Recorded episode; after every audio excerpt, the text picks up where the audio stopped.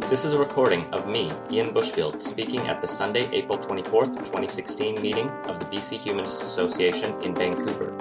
In this talk, I explore some of my concerns with how I see Canada's charity law stifling the ability of charities like the B C H A to advocate for political change. The opinions expressed in this podcast do not necessarily reflect those of the B C H A or its board of directors. To learn more about humanism and to support our work, visit b c humanist dot c a, follow us on Facebook, Twitter, and Instagram, and be sure to subscribe to the B C Humanist podcast and leave a review on iTunes.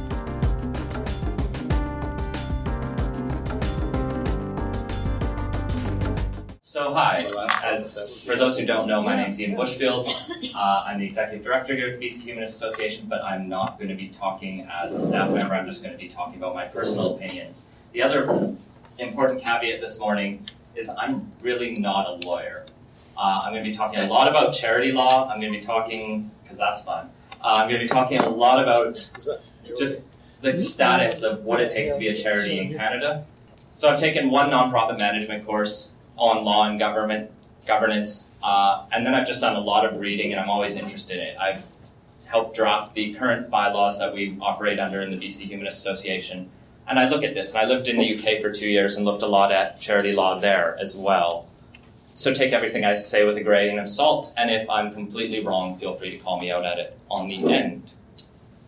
I think what motivated me to want to talk about government censorship of charities is I think we're all familiar with, under the previous federal government, the Harper Conservatives, there was this sort of advocacy chill. There were politically motivated audits of charities, and there was a lot of concern, and a lot of groups are speaking out. Uh, the Broadbent Institute in twenty twelve, I believe, released a report, or sorry, in twenty fourteen, it released a report looking at all of these sort of politically motivated audits that the C R A was doing. I think it was the budget of twenty eleven or twenty twelve. That the federal government said, we're going to put a bunch of money, eight million dollars, into this Canada Revenue Agency to find out if charities are abusing their ability to speak out on political activities, because as you may or may not know, charities are very limited in how much political advocacy they're supposed to be doing. It's supposed to be very minimal, and I'll get to the specifics. You had environment or the National Resource Minister, uh, Joe Oliver, at the time, speaking about environmental and other radical groups, quote, using funding from foreign special interest groups to undermine Canada's national economic interest. And if the slides are working, I'd have a picture of him looking very angry up here, as they all were when they talked about our N G Os. So the Broadbent Institute's report was entitled Stephen Harper's C R A, Selective Audits, Political Activity and Right-Leaning Charities. And what they went through and did is they documented all the charities that came forward and said, we're undergoing, we've been subject to one of these C R A political audits. Uh, you had Greenpeace, you had David Suzuki Foundation, you had Pembina Institute, you had Amnesty International Canada, and similar organizations. Uh, the Canadian, I don't think B C Civil Liberties Association, maybe they were, okay. Uh, Canadian Center for Policy Alternatives. A lot of our friends here in Vancouver, or people we know through our networks, were subject to these audits. Dying with Dignity Canada was subject to one of these audits. I'll speak about them in a minute. Yet, uh, Broadbent Institute went through and looked at some of the big names on the right in the charities, charitable sector, the Fraser Institute, the Macdonald Laurier Institute. The, on the religious side, there was the Institute of Family Values, known for speaking out against gay marriage, and the Focus on Family Canada. All of these groups reported zero percent of their funding activity was political, and none of them are subject to an audit that we know of. So it seems like there was something fishy about this. Specifically, Dying with Dignity Canada, our friends, they were audited, and they were not found to have broken the political advocacy law. None of the charities actually were. What happened with Dying with Dignity Canada is the C R A decided that they should never have become a charity in the first place. Their purposes weren't actually charitable, and so they annulled the status. And so they lost their status in twenty fifteen, last year, and they've been operating as a nonprofit ever since, which means they can't issue tax receipts and are, have restrictions on which grants they can get.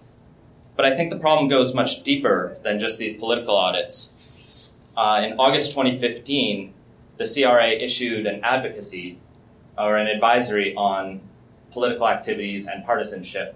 So as it was coming into the longest election in recent history, the C R A told charities, as just a friendly reminder, you're not supposed to be partisan. You cannot support or oppose any specific candidate or party, and everyone pretty much agrees with that. They reminded you you have to be very careful about what political activity you do. But on the partisanship, it said if your charity runs a website, a blog, or has social media, you need to be going through the comments on those, and anything that smells of partisanship in there, you need to monitor and res- move quickly. So this means that our Facebook page, which has fourteen hundred likes, fourteen hundred people like our Facebook page and comment on our articles, we have to make sure that if someone posts, yay Harper, or boo Harper, or yay Trudeau, or boo Trudeau, we have to delete those. We have to censor our fans and our supporters because the C R A views those comments on Facebook as our voice. And I think this is not just mind-numbingly inter- uh, ignorant of how the internet works, because the internet is this bastion of sort of free expression where people from all over come and express ideas, not always uh, cleanly, uh, but they, it's an express, it's an expressive space, and it's one that I think we want to foster, especially a charity like ours, which is founded on free expression and the exchange of ideas. And so to say you basically have to go through and moderate comments that look a little partisan scares me. And the other issue for me with the sort of charitable law, and the other issue that I really want to bring up here, is that the core of what you need to be a charity, the reasons you can be a charity, one, there are four main reasons. One of them is just promotion of religion. So our the B C Humanist Association's charitable purposes are mainly educational or advancing human rights. But advancing religion in and of itself is a charitable aim, regardless. And those four I'll come back to. But it's not just so simple as just advancing religion. The C R A has gone further and said, religion is explicitly theistic. There must be a bit of theistic worship in it. You can't just be an atheist religion. Whether or not you like that idea, there are starting to be atheist churches out there. There are groups coming together and saying, look, we don't believe in God, but we want to celebrate communally and do this. Is that uh, charitable? And the C R A says no. You can find another place to it. The C R A doesn't cite any case law for this. They don't cite a law that says this is how religion has to be defined. It's just basically bureaucrats who are deciding which religions are valid and which ones are not.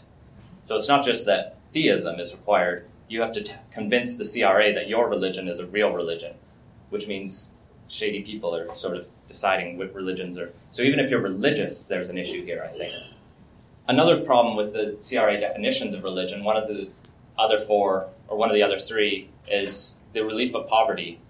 Uh, a few years ago, you might remember this story, but Oxfam Canada ra- actually ran into problems because the C R A ruled that they were trying to end poverty, but they should only be allowed to alleviate poverty. They specifically said, quote, Oxfam can no longer try to, quote, prevent poverty around the world if it wants to keep its charitable status for tax purposes. It can only alleviate poverty. So the letter of the law is impeding charities from actually fixing the world, which is what our point is. So the question is, how did we get here? Like, why do we have this weird thing? And a big chunk of it is we don't have a charity law. We have a few lines in the Income Tax Act that really define what charities are.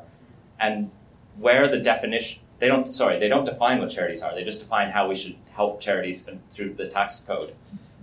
Canada's charity law dates back to about sixteen hundred, and an English Uh, law called the Charitable Uses Act, where the preamble of that sort of defined what a charity was.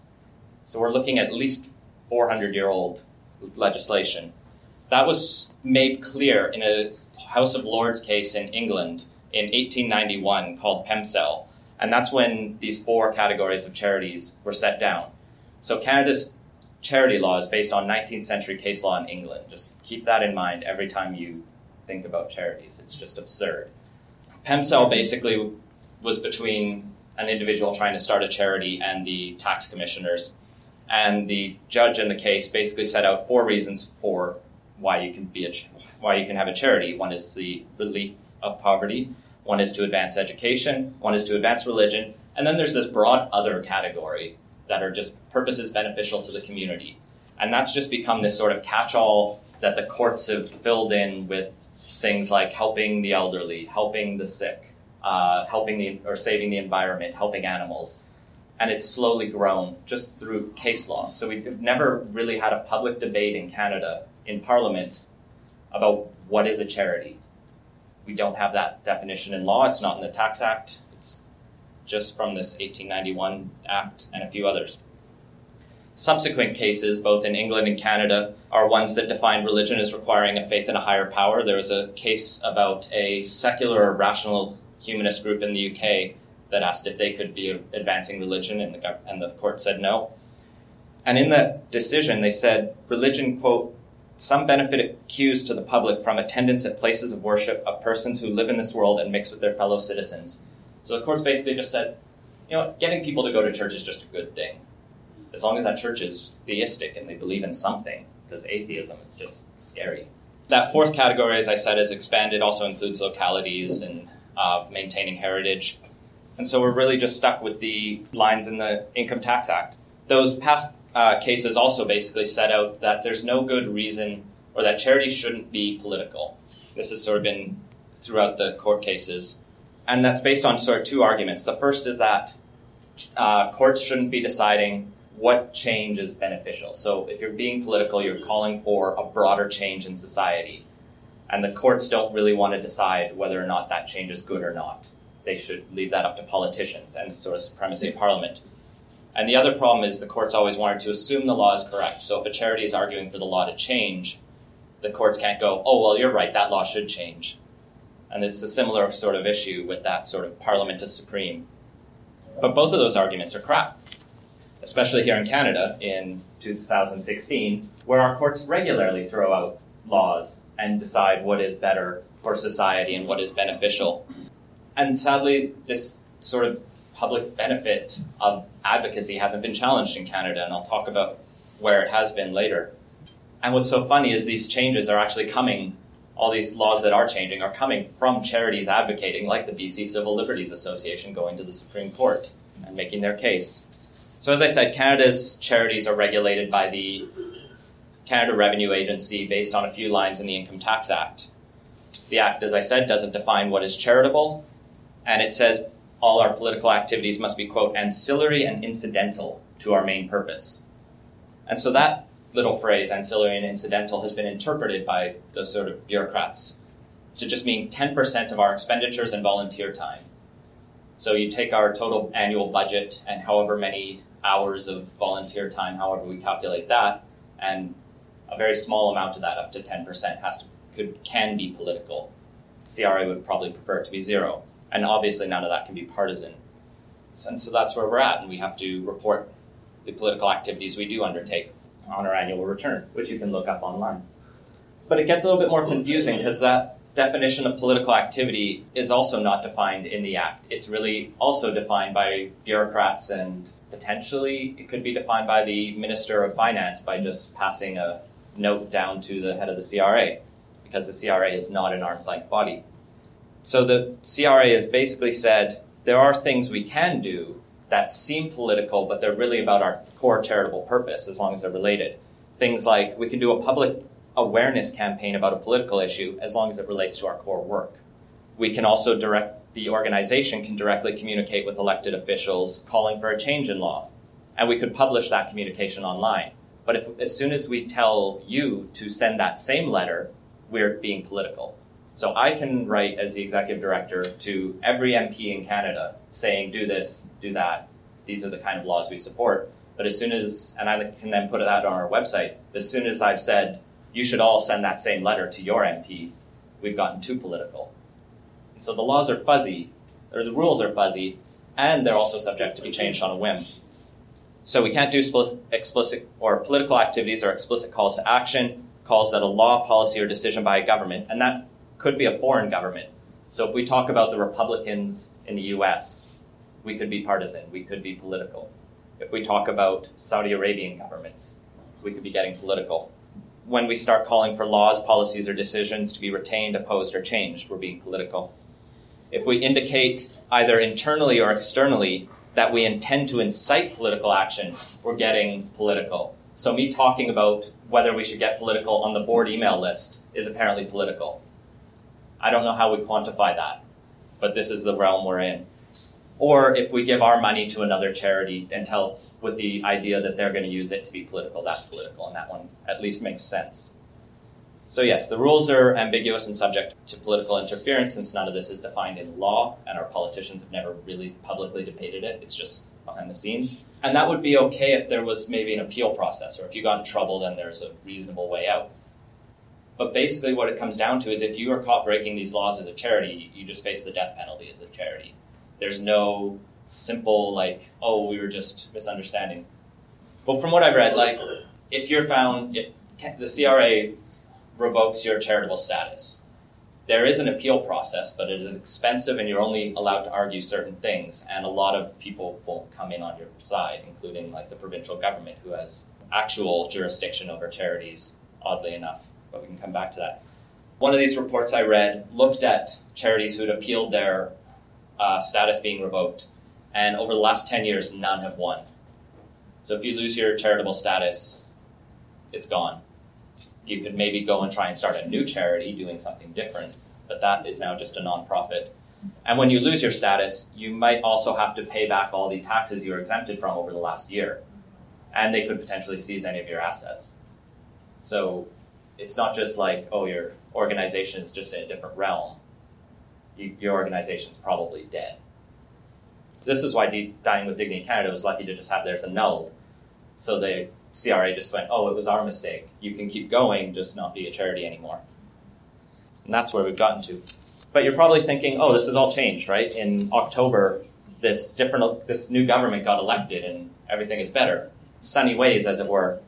The Liberal Party of Canada, as you know, won a majority government under Justin Trudeau. And in their platform, they campaigned saying specifically that they would end the political harassment of charities. They'd modernize the rules and introduce new legislation to govern charities. Good things, based on what I see as major holes and problems in our charitable sector. And it started to look good. Shortly after, I think by January, they'd announced that they were not going to conduct any new political audits, and they were going to phase that uh, program out, and there aren't any more going to happen. But something was noticed by a, a lot of the charities. The Liberals didn't stop existing audits. So if a charity, if the C R A had started an audit, a political audit, in October, the Liberals let that one finish because they figured we, we've started it. We may as well find out whether or not these charities are breaking the political rules or not. And so charities started speaking out more, the same ones who'd been speaking out under the previous government. And then in the budget, there was something promising. They meant in the budget uh, about a month or two ago, it promised a consultation to look at clarifying the rules about political activities. But that's not what they promised in their platform. They promised new laws, they promised modernization, and now they're just talking about consulting on clarifying rules. And frankly, the problem for me isn't that the rules aren't clear. Well, I mean, they're not, but it's that the rules themselves are stupid, and they're preventing us from being more activist, which I think is a good thing to be when you want a better world. And, but beyond that, I don't see, a, I mean, the federal government obviously has a lot on their agenda, but I don't see a lot of push on their part to really go beyond this sort of consultation to clear up the rules. So what are the alternatives, though? When I was in England, what I discovered is there, and I actually learned about this when I was taking my nonprofit management courses, they have a Charities Act, and they've actually had a Charities Act since nineteen sixty, but in the nineties, and early two thousands, it underwent a huge sort of review and culminated in two thousand six with a sort of broad new Charities Act that really sets out a lot of things. And it does a lot much better than Canada. Uh, in the first case, it defines what a charity is. It says here's a list of things that are good charitable purposes. And rather than just four, it has thirteen, including an other category, because there are things that could come up that we can't think of today. So it doesn't just rely on sort of case law dating back to eighteen ninety-one. After campaigning the British Humanists by the British Humanist Association, the law was actually updated again in twenty eleven. And they expanded the definition of religion, interestingly, in the law to say a religion for a charitable purpose could be includes a religion which involves belief in more than one or more gods, and two, a religion which does not involve a belief in a god. So the British Humanist Association is now actually registered as a religious atheist charity after their own campaigning. They've also put into their law that advancing human rights, advancing science, our charitable purposes. And they've defined what's known as the public benefit test. The public benefit, so there's two sort of rules for a charity in Canada and Britain. First, you have to have charitable purposes. Your goals have to be charitable. But then you also have to be for the public good. So you have to have, you can't just be for a small subset of people. You can't just go to help that one person. That's not a charitable. You can't create a charity to just help your friends. You have to be for the broader public good. And that's something that in Canada is just defined in case law and through the courts. But at least in Britain, they've written it down and said, all right, here's how we test this. Here's how we know that you're being charitable. But there are two things that I think are even more important in the Charities Act. The first of which is that the chari- they created a Charities Commission that's entirely arm's length from the government. So there's a separate regulator that looks after charities. It's not subject to, you know, the will of Parliament or the whim of a minister. It does report back to Parliament, but it's free to sort of promote the charitable sector and increase the number of charities and increase engagement with them, and also to regulate them to make sure they're not getting up to shady business or pissing away people's money. So the Charities Commission is independent. I'm not sure about the appointee, appointments of them. The other thing in the Charities Act is that U K charities are allowed to be political. They should not be entirely political, but the Act and the legislation and the Charities Commission recognizes there are times when a, to accomplish a charitable purpose, a charity might have to be one hundred percent political. It can't be one hundred percent political all of the time, but there might be that short period, like say when assisted dying laws are coming up in debate in Parliament, that a charity needs to get hyper-political to affect that decision because it affects how it's going to accomplish its goals. And that frees them up a lot. Of course, there are still some problems in Britain. Religion is exempted from a lot of the oversight, so religious charities who aren't huge don't have to report themselves to the Charities Commission, whereas other charities do. And it's not just religion. I had the quote from their slide. It's very specific. Christian denominations are free to just do that, so it's not even universal. In twenty fourteen, there was a big debate because the coalition government then introduced what was called the Lobbying Act, and that set very strict spending limits on all non-political actors in the six months prior to an election. And this was basically seen as a gag order on charities, which there was massive protests against. And there have been recent scandals in the U K about fundraising and over, and some of the uh, oversight and the autonomy of charities. But overall, I think the Charities Act is a step forward compared to our sort of legal vacuum that's just made up of court decisions. I mentioned other countries. One that, two that are really interesting is Australia and New Zealand, in which both have very similar paths in Can- as Canada's in charity regulation. In Australia, there was a charity called AidWatch, and its purpose was to look at how aid money was being spent around the world. So is the Australian government effectively helping people in developing countries? Sort of an important purpose, but a lot of their camp work then meant they had to turn back to politicians and say, you're, you're wasting people's money, and try and hold them to account. And that's very political. So at some point, this rubbed some shoulders the wrong way or pissed, upset people. So they lost their charitable status and they sued the government for taking that away, or appealed. And it went all the way to the Supreme or the High Court of Australia. And the High Court actually ruled that that political activity was a public benefit. It was a good thing to have. It was a charitable purpose to be advocating. And so they sort of overturned this ban on political activity, and they said public debate is beneficial to the community. And I think that's something we'd all agree with here. Inspired by that win, in twenty fourteen, Greenpeace argued the exact same thing in New Zealand, and I guess their court systems listen to each other a lot, and they won in the New Zealand Supreme Court. So in both of those countries, they basically said that advocacy is an absolutely non-negotiable part of being a charity and to be a nonprofit organization. In Canada, there's no big universal push. I don't know of any political parties that have taken on charity reform in such a strong way, but there are a lot of uh, smaller N G Os starting to look at this. As I mentioned, the Broad- Broadbent Institute had its report. A lot of the groups that were subject to these audits are also now starting to speak up and join coalitions, and they tend to be environmental left-wing N G Os. Uh, but there was a good report out of University of Victoria from the Environmental Law Center called Tax Audits of Environmental Groups, The Pressing Need for Law Reform. And it actually looks at a lot of these case studies and is really just the better, more researched version of this talk. So go read that. It's free on DeSmog Canada.